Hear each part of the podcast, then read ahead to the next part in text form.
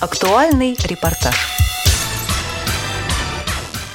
Слушатели учебных курсов приезжают в КСРК ВОЗ за новыми знаниями. В будни они усердно занимаются, а в выходные посещают культурно-массовые мероприятия. Недавно они побывали в Дмитрове. Это один из древних городов Московской области, который был основан 863 года назад князем Юрием Долгоруким.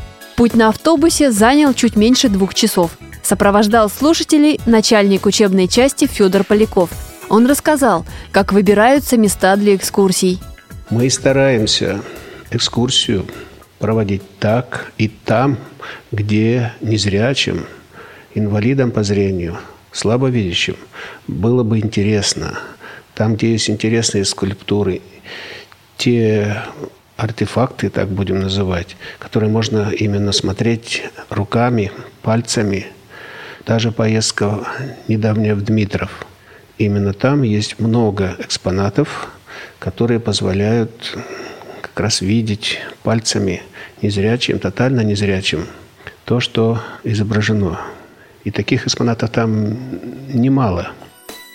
Православный Борисоглебский мужской монастырь стал первым пунктом путешествия. У его стен установлен памятник святым Борису и Глебу. Автор представил их в образе защитников земли русской, в боевом облачении и на конях. Два всадника на одном пьедестале – на территории монастыря находятся Борисоглебский собор, часовня сошествия Святого Духа, Святые ворота, Надвратная Никольская церковь, Водосвятная часовня. Как отметил Федор Поляков, во время таких поездок они посещают храмы и монастыри. Мы посещаем храмы, монастыри. Среди незрячих немало людей верующих. И им важно само пребывание в этом храме, чтобы получить заряд хорошего настроения. Во время пребывания на территории монастыря слушатели курсов много фотографировались. Иногда просили зрячих сопровождающих запечатлеть их на память. Внимание гостей привлек павлин. Он красовался перед посетителями и приветствовал их.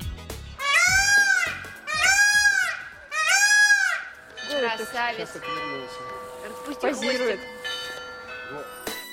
Посетители остались в восторге и от Дмитровского Кремля, древнерусской крепости XII века. Кремль окружает земляной вал 15 метров в высоту и 960 метров в длину. Несколько веков назад здесь были установлены укрепления, деревянные стены с башнями. Одна из таких башен сохранилась, и через нее доступен вход на территорию Кремля.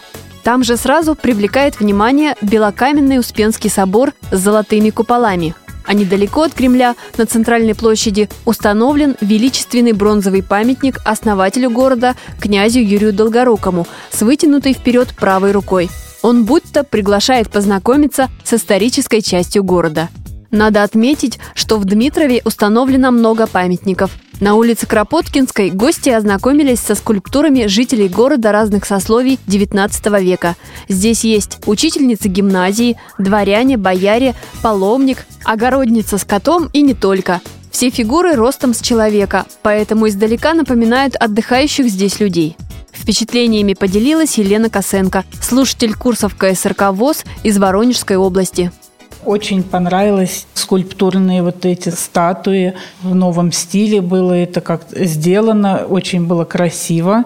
Не полностью можно было это увидеть, но на ощупь можно было ощутить все эти статуи, особенно где купец с купчихой. Очень интересная статуя.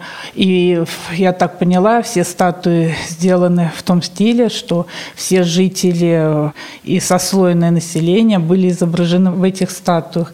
Это крестьянка там была, вот купец с купчихой, странник. И все это в таком в кратком описании можно было представить себе жителей того времени.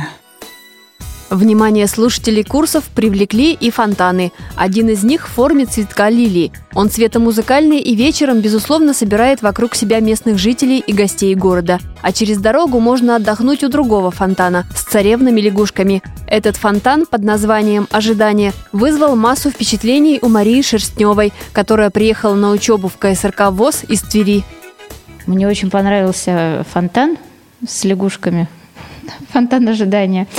Он, э, это очень оригинальное решение, скульптурное. Мне город запомнился, у меня общее впечатление осталось. такого уютного, благоустроенного города, в который хочется приехать еще раз и просто вот гулять там, проводить время. А Кремль всегда придает городу какое-то лицо, узнаваемость, и поэтому уже даже само это делает его таким запоминающимся. Вернулись обратно в Москву слушатели курсов в воскресенье вечером, а на следующий день снова ранний подъем и дорога в культурно-спортивный реабилитационный комплекс ВОЗ за новыми знаниями. Программу подготовили Анастасия Худякова и Олеся Синяк. До новых встреч в эфире «Радио ВОЗ».